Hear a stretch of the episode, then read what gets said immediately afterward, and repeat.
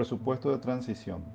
En los próximos días, el Poder Ejecutivo debe enviar al Congreso el proyecto de ley de presupuesto general de gastos de la Nación correspondiente al año 2022 para su consideración y aprobación.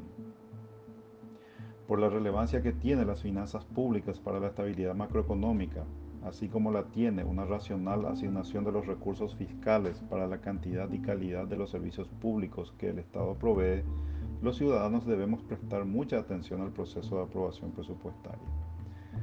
En este sentido, es importante comprender que este presupuesto es de transición.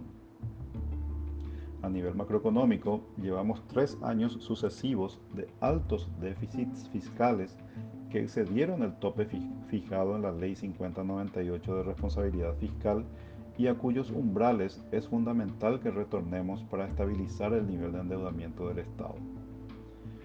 Estos elevados déficits fueron necesarios y muy importantes para implementar una política fiscal transitoriamente expansiva para mitigar los efectos negativos de la sequía del 2019 y de la pandemia de la COVID-19 estos últimos dos años.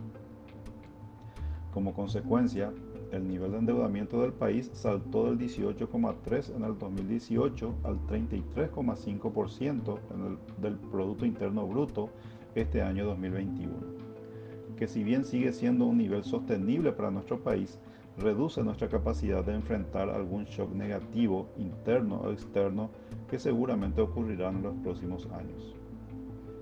Según los indicadores de coyuntura generados por el Banco Central del Paraguay, la actividad económica está en proceso de recuperación. Asimismo, el ritmo de inmunización de la población se ha acelerado en los últimos meses y la normalización de las actividades económicas se completaría en el transcurso del próximo año. La recuperación de la economía impacta positivamente en los ingresos tributarios, que se suman a los ingresos adicionales que genera la última reforma tributaria. Además, va desapareciendo la necesidad de un impulso fiscal en términos de inversión pública transitoria adicional. Por lo tanto, el presupuesto del 2022 debería reflejar un avance sustancial hacia la normalización de la política fiscal y el retorno a los topes establecidos en la Ley de Responsabilidad Fiscal. A nivel microeconómico, en la asignación de los recursos fiscales también es un año de transición. Si bien la vacunación está avanzando de manera acelerada y los índices de contagio se han reducido, la pandemia seguirá presente aún el próximo año y será necesaria la adquisición de más dosis de vacunas. Además, es fundamental sostener los niveles de servicio hospitalario cuyas capacidades fueron ampliadas y sus costos operacionales deben ser previstos en el presupuesto.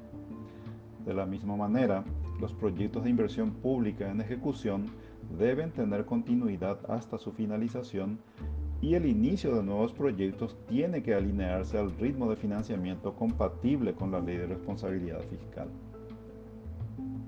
Con estas consideraciones y manteniendo las políticas de austeridad en términos de salarios públicos, prohibiendo la contratación de nuevos funcionarios y otros gastos no prioritarios, según nuestras proyecciones será necesario un déficit fiscal de entre el 2 y el 2,5% del Producto Interno Bruto para tener un presupuesto ejecutable el próximo año.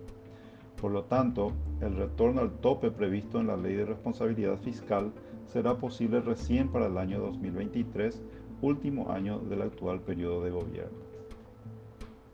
Con este panorama, los recursos genuinos que razonablemente podrá recaudar el Tesoro no alcanzarán a cubrir los desembolsos que necesita realizar el Estado para mantener el actual nivel de servicios públicos y dar continuidad a los proyectos de inversión pública en ejecución.